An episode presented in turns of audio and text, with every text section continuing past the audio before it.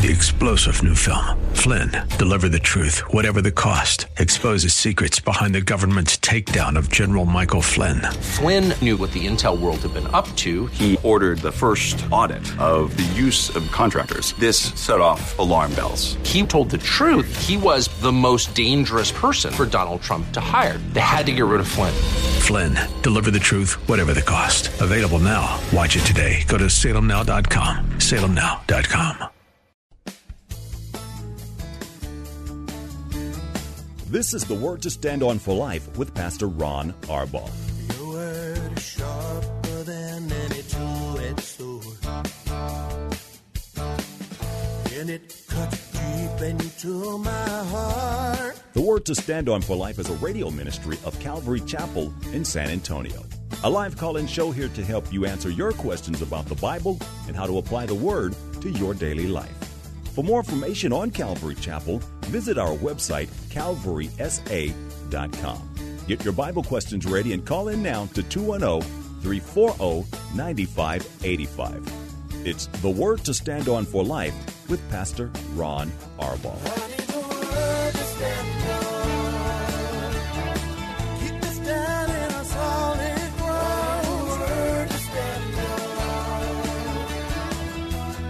Welcome to a brand new week. It's the Monday edition of the program. I'm Pastor Ron Arbaugh from Calvary Chapel in San Antonio, Texas. And every weekday at 4 o'clock, we're here to take your phone calls and answer your questions. Questions on the Bible, questions about what we believe as Christians or why we believe it. Um, maybe you're dealing with something in your life that's a little difficult. And um, I always tell you, God's Word has the answer. So uh, we'll help you with those kind of questions as well. Here are our phone numbers 340 9585. That's 340 9585. You can also call toll free at 877 630 5757. 630 KSLR. You can email questions to us by emailing questions at calvarysa.com or you can send them in via our free Calvary Chapel mobile app. If you're driving in your car, the safest way to call is to use the free KSLR mobile app, and you will be connected directly to the studio producer by pushing the Call Now button, and hands free, you can have your question.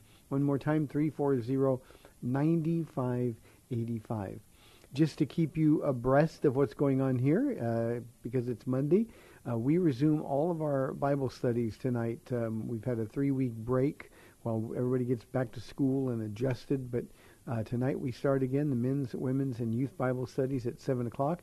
Um, everybody worships together and then they go to separate places. Ladies, Paula will be teaching tonight uh, as they begin First Peter. So Paula will be kicking it off. Um, Pastor Ken will be teaching the men in the book of Ephesians, and Pastor Nellie is still in Genesis for the high school age youth studies. Of course, child care uh, is available. Your kids will be taught about Jesus as well. So uh, we'd love to have you join us tonight. The women's portion of it will be live streamed on calvarysa.com.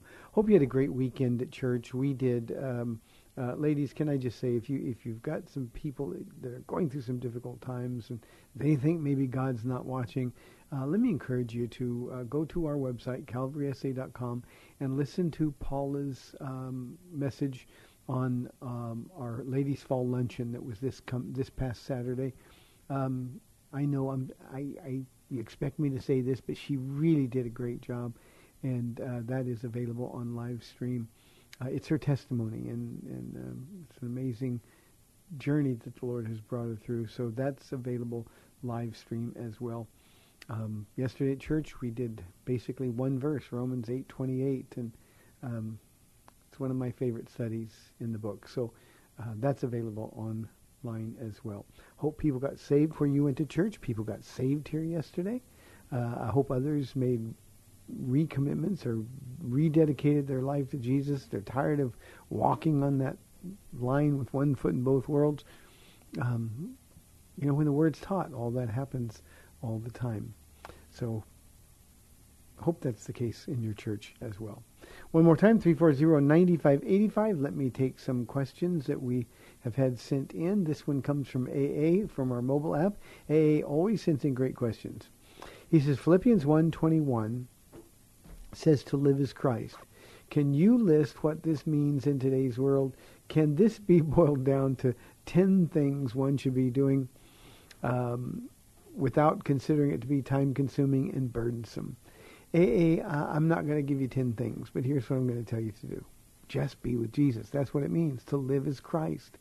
Uh, and another passage, Paul writes to, to Titus, he says, and when Christ, who is our life, appears. And so the, the, the idea here is that, that Christ is your everything, your all in all. Now, part of our problem is that surrendering our lives to Christ should never be considered time consuming and burdensome.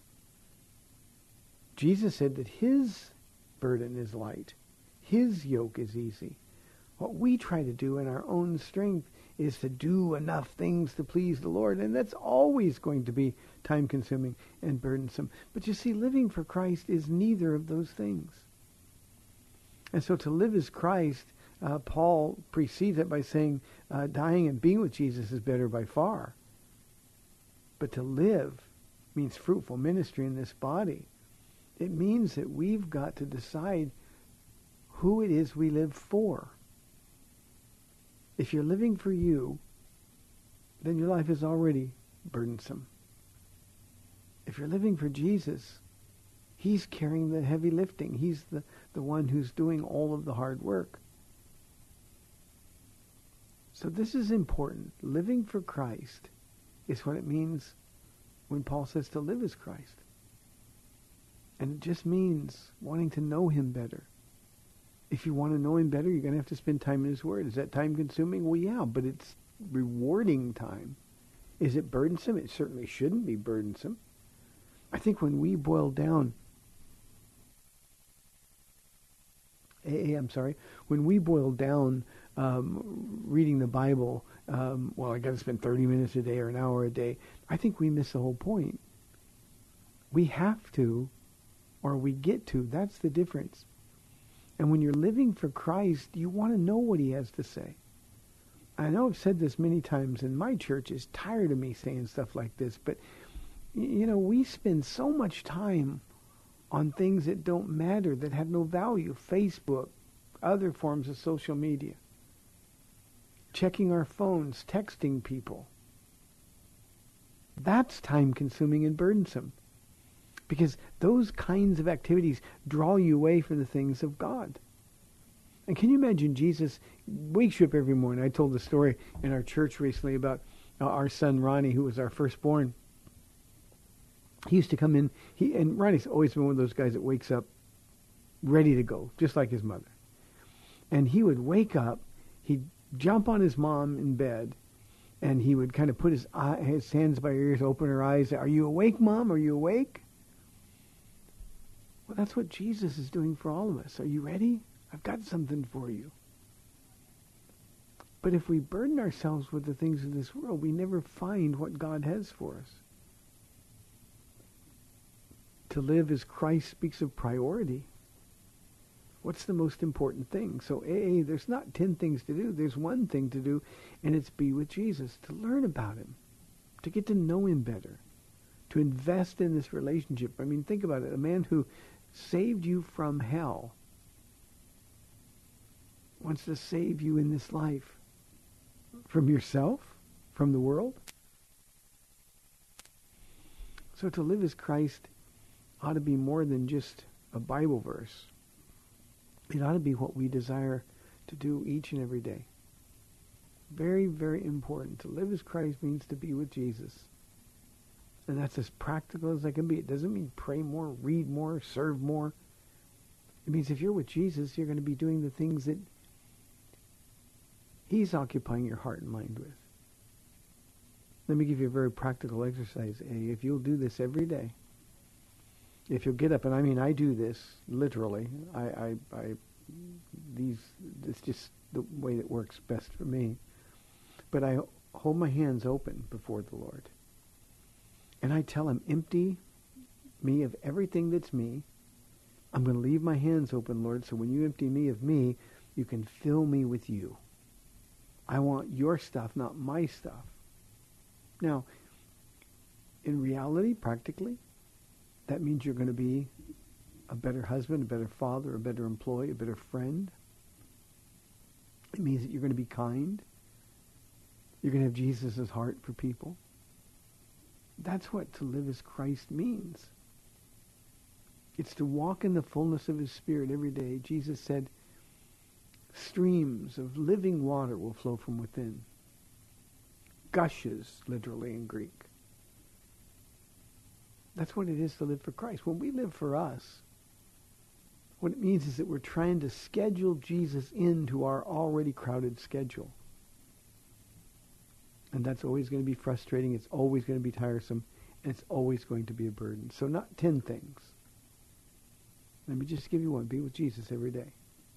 Wake up in the morning. Offer yourself to him. Get off the throne of your own heart. Invite him to sit down. And then utter these words. What about me, Lord? What about today? Now, you're still going to go to work. You're going to be a better employee. You're still going to spend time with your family in the morning and in the evening when you come home from work. You're going to be a better husband, better father. You're going to be a friend for those in need. And then what you're going to find A, is that Jesus has your light shining so brightly that your life gets really, really busy. Because then he can trust you with people. To live needs to be Christ. That's our purpose in life. When we understand that, it changes everything. Hey, I hope that helps. 340-9585.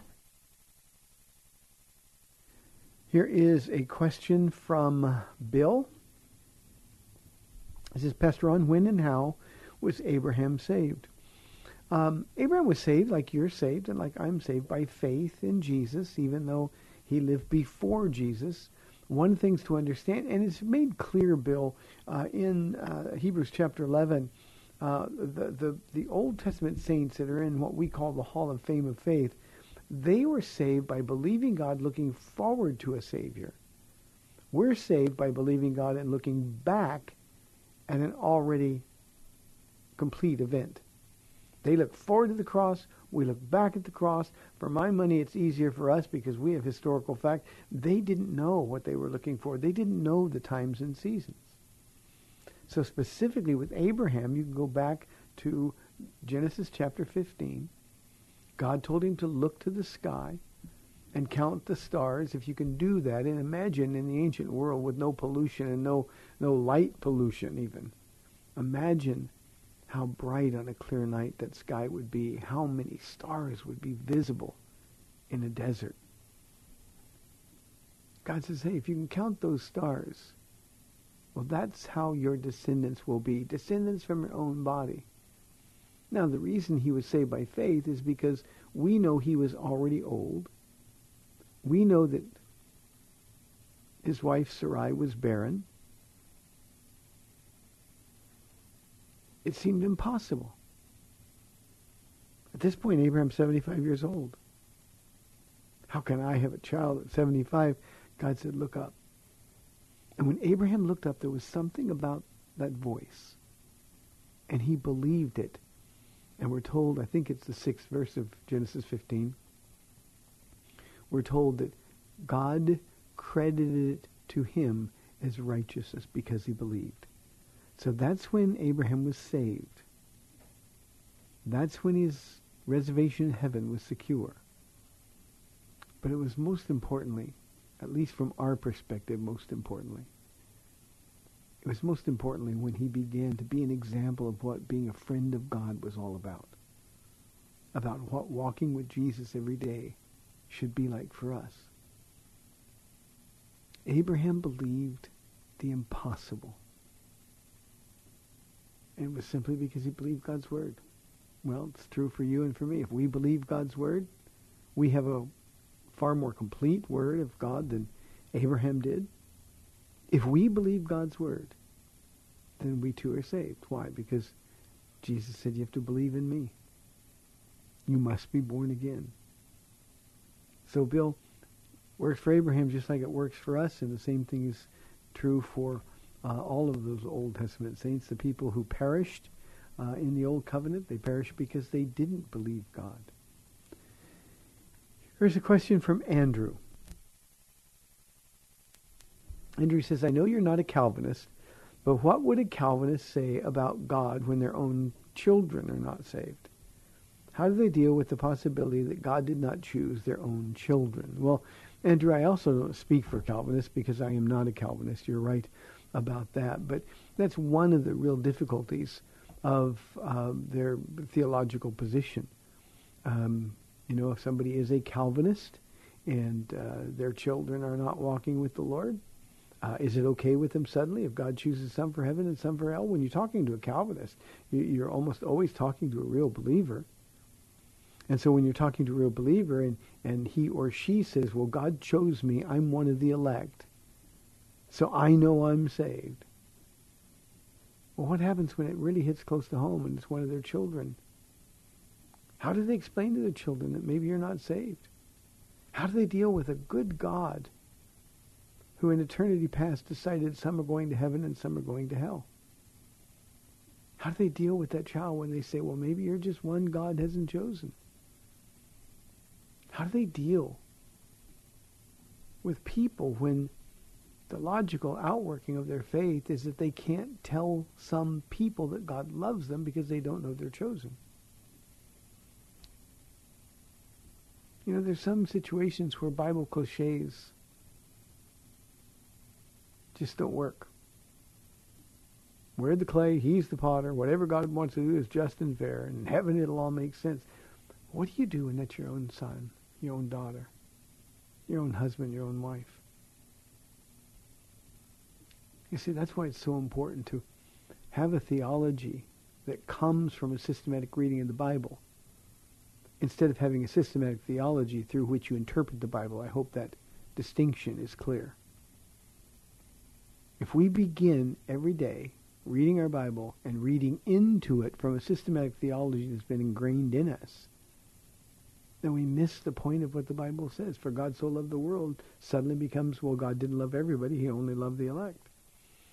And Andrew, I can't imagine the pain. I can't imagine a, a, a, a, staunch Calvinist who really believes that, well, maybe my kids aren't chosen, not praying. You can't change the mind of God because this has been, uh, uh, fate has been sealed from, from eternity past. So how do they even pray for their children? That's one of the real problems with theology, with doctrine, if we discount the nature and the character of God. So, Andrew, that's one of the reasons I'm not a Calvinist, but the reason I'm really not a Calvinist is because to be one, you have to read into what the Bible says. Again, I always want to make it clear when I'm talking about Calvinists that they are saved. That's not heresy. It's just really bad doctrine. It's a doctrine that steals the fruit. It's a doctrine that has all the answers wrapped up in little neat bundles. But there's no compassion. None at all. And is there not is our God not compassionate? Patient? Abounding in love?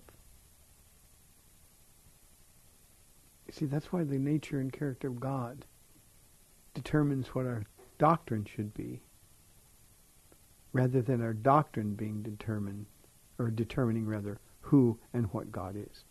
So uh, I, I don't know how they would answer that question. I can't even imagine the heartbreak, Andrew. I, I have um, a child that I love with all my heart. I have two, but one of them is saved. The other is not yet. Uh, we see the hand of God working on him. But how would I pray for that child if I truly believed? Well, if he's not saved, he's just not one of the chosen. How could I deal with a God who says he loves me, but evidently doesn't love my son? And there's nothing we can do about it? If I couldn't tell that son that Jesus loves you, he died for your sins, and he's begging you to come to him, I don't know how we deal with the heart of that kind of a God. So again, it's not a heresy. They're just wrong.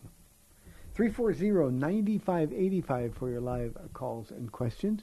We'd love to have them. Your voice is a lot better than mine. Here's a question from Benjamin. Since the true church is Christians, and he has in parentheses people, Why do you say it's necessary to go to a church building? It seems there's way too much emphasis on the pastor who's in control and not enough on the congregation. You know, Benjamin, when I get questions like these, I always wonder how we became so cynical. God says, I want you to think about this. Now, I'm a pastor. You might say, well, of course you're going to say this. But this isn't me. This is Paul saying it. In Ephesians chapter 4, God gave the idea there, the context is gifts to the church. And pastors and teachers are one of those gifts. Why are we so offended by somebody standing up and teaching the word? Why do we feel the need to put in our two cents worth? You're right, the true church is born again Christians all over the world in every denomination. But God says all of those Christians need to go to church. Need to go to church. That's very, very important. If you don't go to church, you're you're forsaking the fellowship, the assembling together of the body. Hebrews 10:25 says we ought not to do that. Why isn't that clear? How can there be emphasis on the congregation when you have a building filled with people? Everybody gets a chance to raise their hand and talk. Is that what people are looking for? No, we have different roles. And the reason you go to church is because God said, the reason you go to church is because that's where you get to minister to the people of God. And I think, Benjamin, that the perspective that you seem to be communicating here is so selfish. Well, if I was the one talking, I'd go to church, but since I'm not, I don't want to hear him. The congregation is just that, the congregation. If you'd really go to a, a healthy church, what you'd find is that the emphasis is on the congregation. That's why the word is being taught. If you were here in our church yesterday, and I'll just use this one as an example, you would have been greeted the minute you walked in the door by the people opening the door and welcoming you. They're part of the body. They're doing their role. If you had kids, you'd check them into a, a, children's classroom where they would be taught by gifted people. At any given service, we might have 50 people serving. Maybe that's too conservative an estimate. When people come up, like they did yesterday, to give their heart to Jesus or to rededicate their life, there are people who come up and stand with them so they'll know that from this point forward they're never alone again. They have to face nothing alone. You see, that's the congregation coming to life. My role as the teacher is just that one thing. I just teach. I love my gift. I love my calling. But there's certainly nothing more special about what I do or the way I do it than what happens as the body ministers to itself. So Benjamin, maybe look into your heart. Maybe you have a problem with authority. But the church needs you and you need the church. So let the Lord have his way in your heart. 340-9585. Let's go to Harold on line one. Harold, thanks for calling. You're on the air.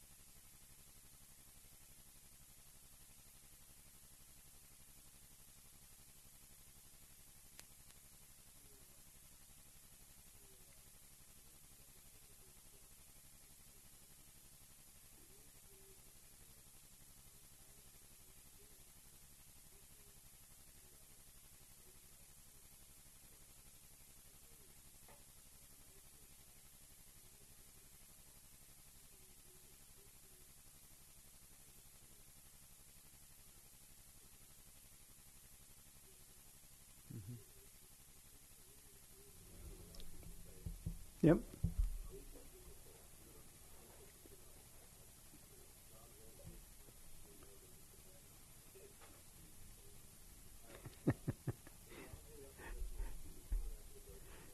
Okay, Harold, thank you very much. And we're inside one minute, so I will respond on the other side of the break. Uh, that's how important uh, Harold's question is. And, and I think, Harold, we have to distinguish between um, Bible verses um, and, and principles. And uh, on the other side of the break, I'll be happy to do that. It is um, really, really an important question. Uh, maybe if you're at home not driving your car, you can look at 1 Corinthians 10.13 and I'll sort of reference that when, when we come back. Hey, we're 30 minutes into the program. That means we've got 30 minutes left in the Word to Stand Up for Life. I'm Pastor Ron Arbaugh from Calvary Chapel in San Antonio, Texas. We'd love to have your live calls at 340-9585, 340-9585. We'll be back in two minutes.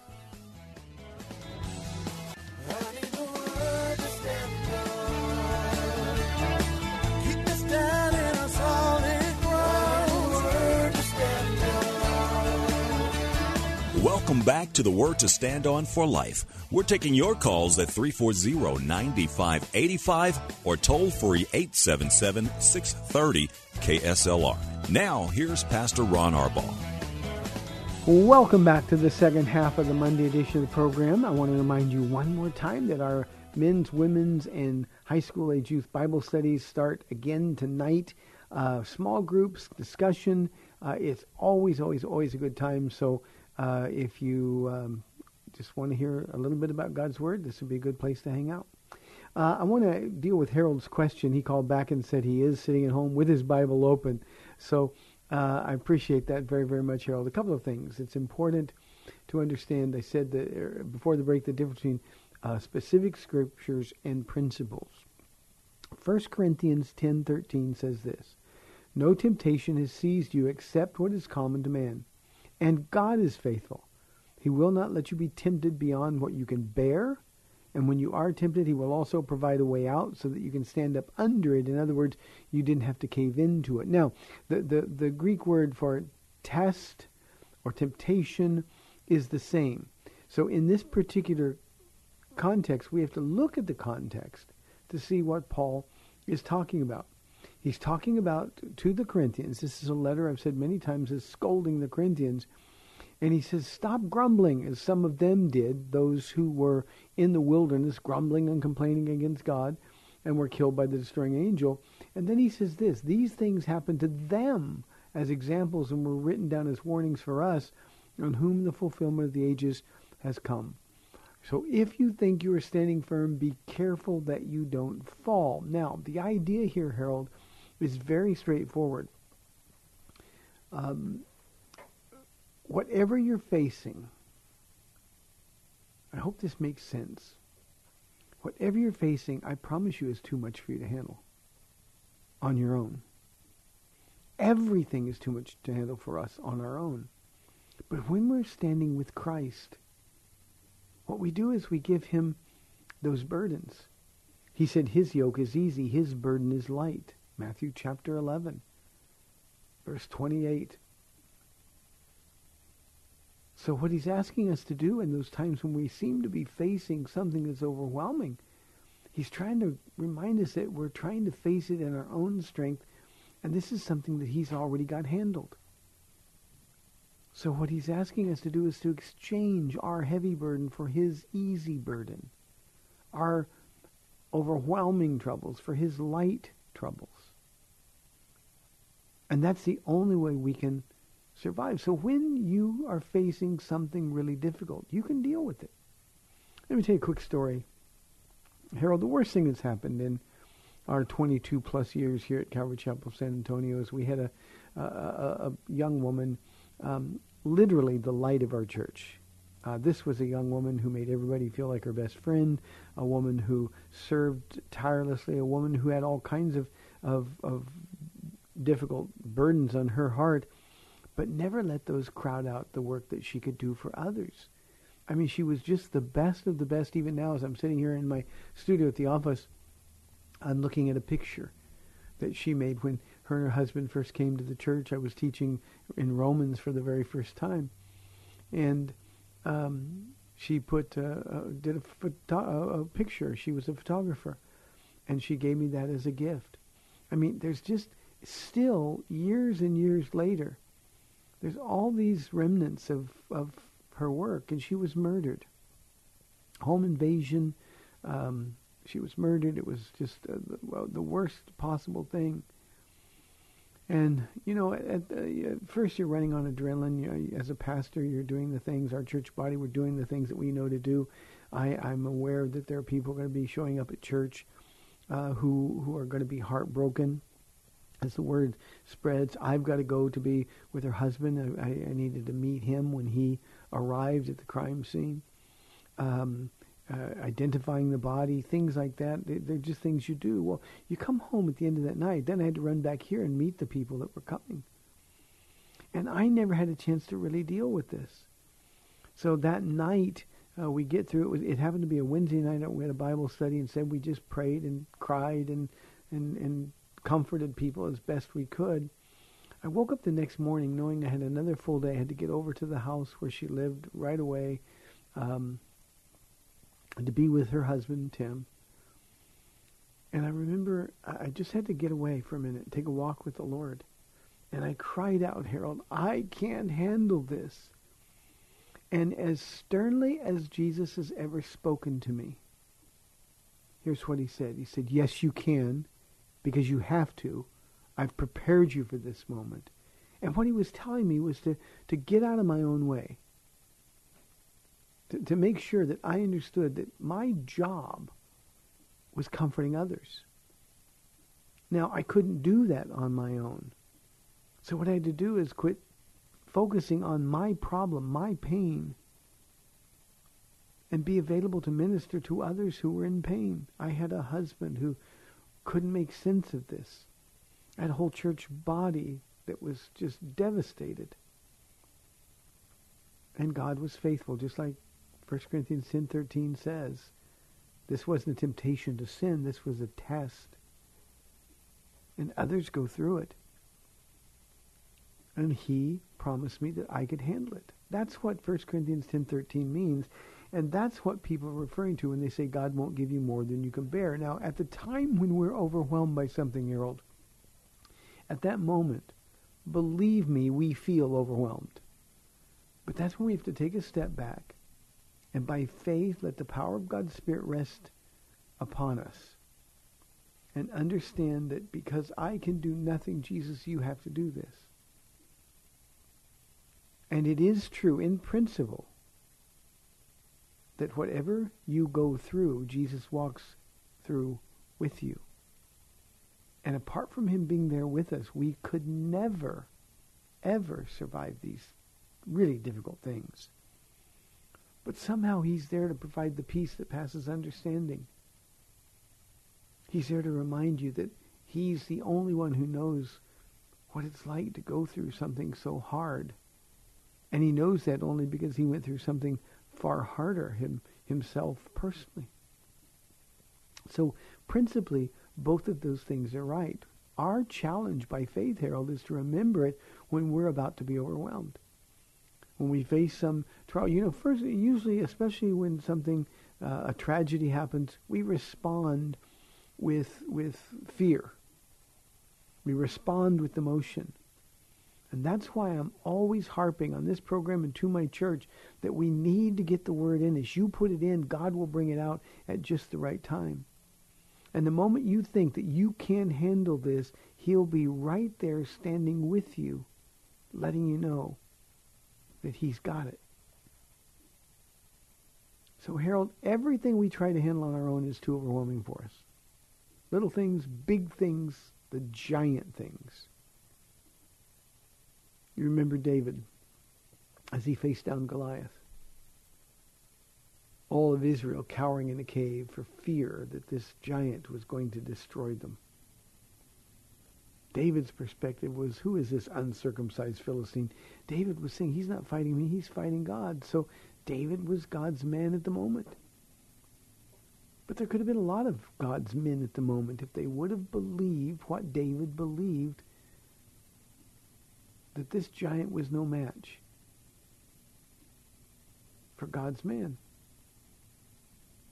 And that's what we forget when we're facing something horrendous. We forget that this event, this tragedy, is no match. It doesn't mean, Harold, that you won't hurt. It doesn't mean that, oh, everything will be fine or I'll feel better. It just means this, and please hear my heart on this. It means when you're crying, when you're grieving, He's right there with you, His arm around you, and He's crying and grieving with you. And if you let Him, He'll grieve for you. And the only way that we can stand is to be standing with Him. The Holy Spirit, Jesus called Him the Comforter. The Greek word is a word that is a, vivid picture. It's, it's the one who walks beside you and keeps you from tottering over. You lean out of weakness. You lean from fear. And he sets you back up. Jesus says he goes before us. The Bible says he's our rear guard. Number says his everlasting hands are beneath us lest we fall. Those are the things that we have to know if we're not going to be overwhelmed. So it is true that God never gives you more than you can handle as long as you're with Jesus. But if you try to handle anything on your own, it's going to be way too much for you to handle. I hope that makes sense to you, Harold. Thank you very much. 340-9585 for your live calls and questions. Here is a question from Lewis. He said, Pastor Ron, I heard John MacArthur say that the Old Testament saints had the Holy Spirit just like we do, but you have said that's not true. Which is it? Well, I'll let the Bible answer for you, Lewis. John chapter 7, verse 39. He was just talking about these streams of living water, these gushes of living water, Jesus promising the Holy Spirit. And John 7:39 says, "By this he meant the Spirit, whom those who believed in him were later to receive." And if that's not clear enough, the rest of the verse says, "Up to that time the Spirit had not yet been given, since Jesus had not yet been glorified." So the Old Testament saints couldn't have been given the Spirit because it's as clear as it can possibly be that the Spirit had not been given. Now, the Old Testament saints had a relationship with the Holy Spirit, for sure. But it was different. The Spirit didn't live in them. He would come upon them in power to perform um, whatever the feat or the task was that God uh, had them to do. David, Samson, uh, Moses, they all had the Spirit come upon them in power to do something, but the Spirit didn't stay with them. Moses, you know, would, would, would talk to God like a man talks to a friend face to face. Uh, his face would shine when he'd come from those times, but the, the, the shine faded away. The glory faded away. But for you and for me, Lewis, that glory never has to fade away because God has put himself in us. So yes, Samson could do miraculous things. Samson had no relationship with God until the very end of his life. But still, God's power came upon Samson. God's power came upon all of those Old Testament saints to prophesy, uh, to, to perform miracles. Elijah, Elisha. But they didn't walk with the Spirit because the Spirit had not yet been given. So to have the Spirit given to us means that he comes and lives in us. Paul says he is a deposit guaranteeing our inheritance. And so it's a completely different. That's why David in Psalm 51, his famous Psalm of repentance, encourage everybody who's in sin to read that over and over and over because the relief, you can hear the relief. Take not thy Holy Spirit from me. Restore unto me the joy of my salvation. Well, that's why David had to pray, take not thy Holy Spirit. He knew that without God's Spirit, he'd be fighting future battles on his own. And there was still a lot of David's life to live, a lot of victories to win. He needed the power of God's Spirit, but he never had the Spirit. So I respect John MacArthur, but he's pretty wrong on this one. Hope that makes sense. Kirk says, is it possible to really know for sure that we are saved? Uh, Kirk, the answer is yes, it's possible. 1 John 5.13. He says, I write these things to you who believe in the name of the Son of God, here's the key, so that you may know that you have eternal life. So obviously John wants us to know if it was unknowable, then he wouldn't have been able to write that sentence. Now, here's, I think, the problem. I think we have doubts because there's an enemy who's always bringing doubts. I think we give that enemy openings and opportunities uh, to cause confusion and to cause fear um, in those times when we're separate from God, when we're doing things that we know we're not supposed to do. And I always tell people, I don't want one person who's not walking with Jesus, one person who's living in willful disobedience, have any security at all. So it's not, well, see, now I know I'm saved. I can go sin because I'm saved. I got this. No, the Bible's intentionally written to make those of us who are not walking with Jesus feel insecure. God knows whether you're saved. You don't need to know. But here's what I can tell you. If you're walking with Jesus, you know you're saved. Jesus said, abide in me and I'll abide in you. And there's no one who is abiding in Christ, Kirk, who isn't confident of their salvation. It's when we get some distance between us and Jesus, that's when the doubts become, or begin rather to creep in. So we can know beyond any doubt that we are saved. A lot of times in church, I'll tell people here that I'm pretty, I know I'm saved. I've never had one doubt, by the way, Kirk, in my 26 plus years walking with Jesus, even from the very beginning as a brand new Christian with no church background, no Bible background. I knew the minute I met Jesus that my sins were forgiven, and I knew I was going to heaven, and I knew that was his decision, not mine. So when I messed up, it didn't occur to me that I lost that salvation. God says it's a guarantee. He's the one who holds our futures. So I've never had that doubt, never, never one moment's doubt about my salvation. Now, I'm pretty sure Paul is saved.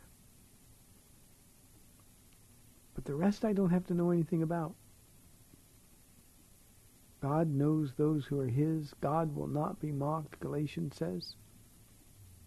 So what do we do? We walk with Jesus and we know we're saved.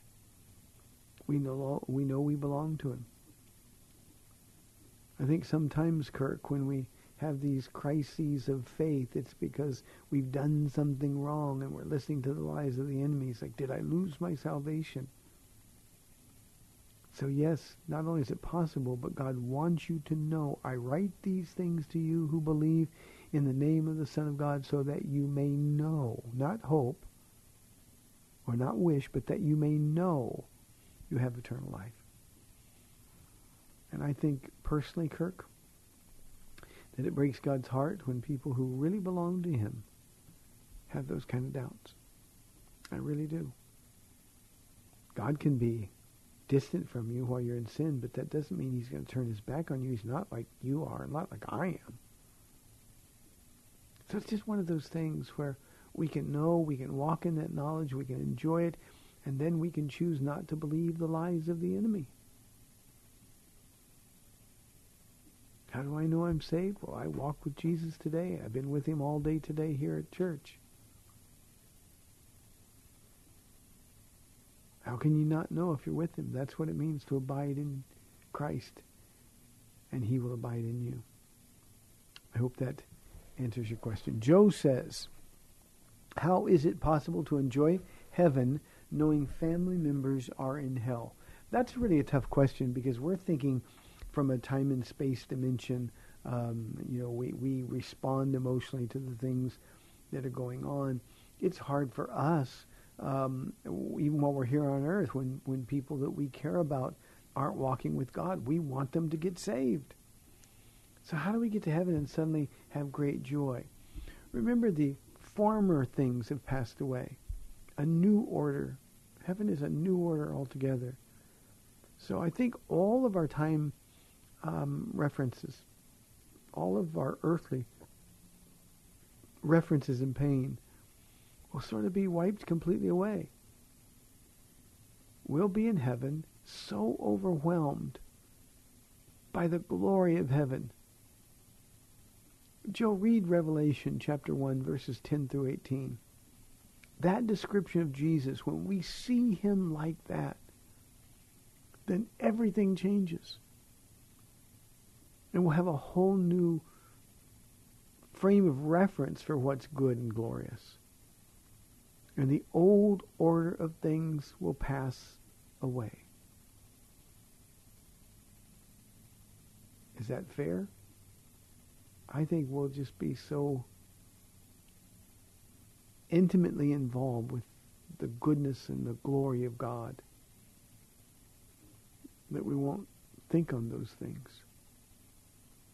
You know, Joe, it's always frustrating to me when I get questions like, well, um, I want my pet in heaven. How, how can I be happy if my, my pet isn't in heaven? Uh, your pet was a gift from God to enjoy here on earth.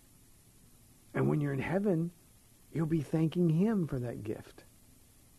You'll be looking at the one from whose goodness those gifts came. I can't, from an earthly perspective, imagine heaven without people I really love being there. But when we get to heaven, our focus shifts completely. There'll be no more tears. There'll be no more pain. There'll be no more heartbreak. Why? Because the old order of things has passed away. Admittedly, Joe, on earth, this is impossible for us to comprehend. It's impossible for us to comprehend. But I can promise you that when we're in heaven, we'll understand it perfectly. 340-9585. I think we're inside five minutes. Phone's been a little bit quiet again today. Uh, here is a question from Iris. She wants to know, was Rahab's lie a good thing because the spies were saved? What if we lie for a good reason? Is it then okay? Uh, Rahab's lie. You know, people look at Rahab's inclusion in Hebrews chapter 11, Iris, and, and they think, well, she lied and she's in it, so sometimes lying is okay. Jesus made it as clear as he could. The devil is the father or the source of lies. So when we lie, we're speaking his native tongue. That means lying can never be good.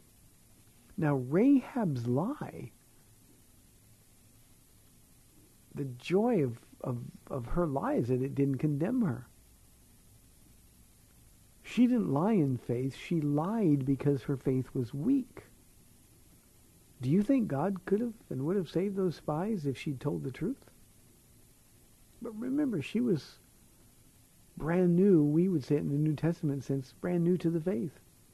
She didn't have any relationship with God up to that point. She didn't know, but but this was her first act as a believer. This proved that she believed. She was fearful of God. She wanted to be on God's side. And so from her limited perspective, lying made sense, but God would have delivered those spies regardless. She lied not in faith, she lied because her faith was weak.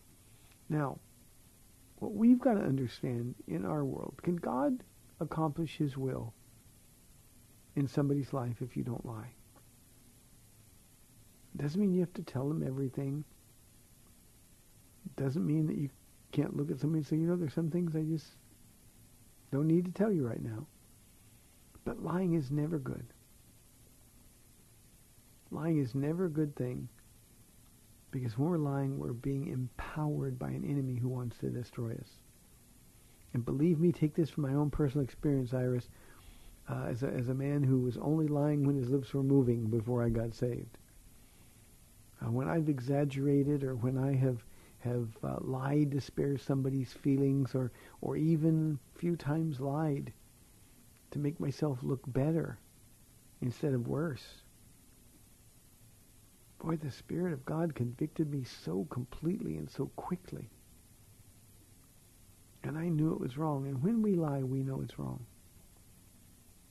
I think sometimes, Iris, we lie because it makes things easier for us. We blame well, it was a good cause. God understands my heart. He won't condemn you for the lie, but when you lie, you need to repent. It's that simple. So Iris, think that, or I hope that anyway, answers your question. Got time for one more question. We're inside a couple of minutes here. Leo wants to know, what does it mean to pick up your cross to follow Jesus? Well, Jesus said to be my disciple, that's what you have to do. You have to pick up your cross daily. You have to deny yourself. It means you're living sacrificially for him. It's sort of akin to the question that we had at the beginning. Uh, what does it mean to live as Christ? Well, it means that, that what you're doing is for him instead of for you. To pick up your cross every day means that you say yes to him, but in order to say yes to him, Leo, you have to say no to you. It means when the choice comes between doing what you want or what he wants, it's got to be a no-brainer for you. I'm going to do what you want, Jesus, even though this is what I want.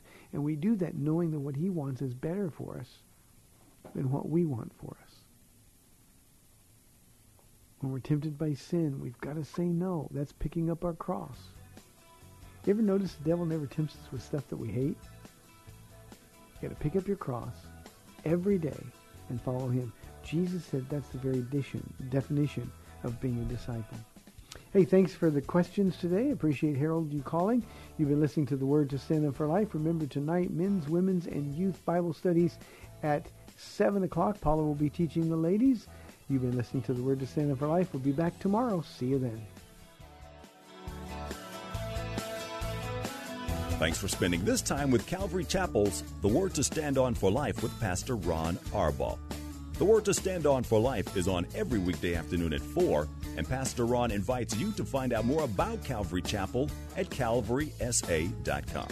The Word to Stand On for Life was sponsored by Calvary Chapel of San Antonio.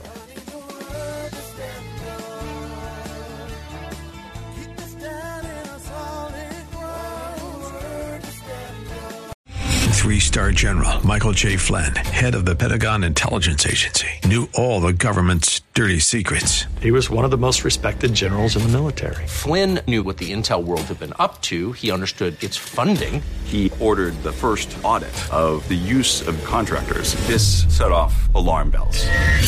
The explosive new documentary, Flynn, Deliver the Truth, Whatever the Cost, uncovers the facts behind this scandal. Flynn told the truth. He was the most dangerous person for Donald Trump to hire. I find out the worst enemy that I'm going to face in my life is right here in America. They took my assessment and they wanted me to change it. And I was like, I'm not changing it. They had to get rid of Flynn with in depth interviews, archival footage, and never before seen personal records of the man behind the headlines. I just felt like I was drowning. Flynn, deliver the truth, whatever the cost. Available now. Watch it today. Go to salemnow.com. Salemnow.com.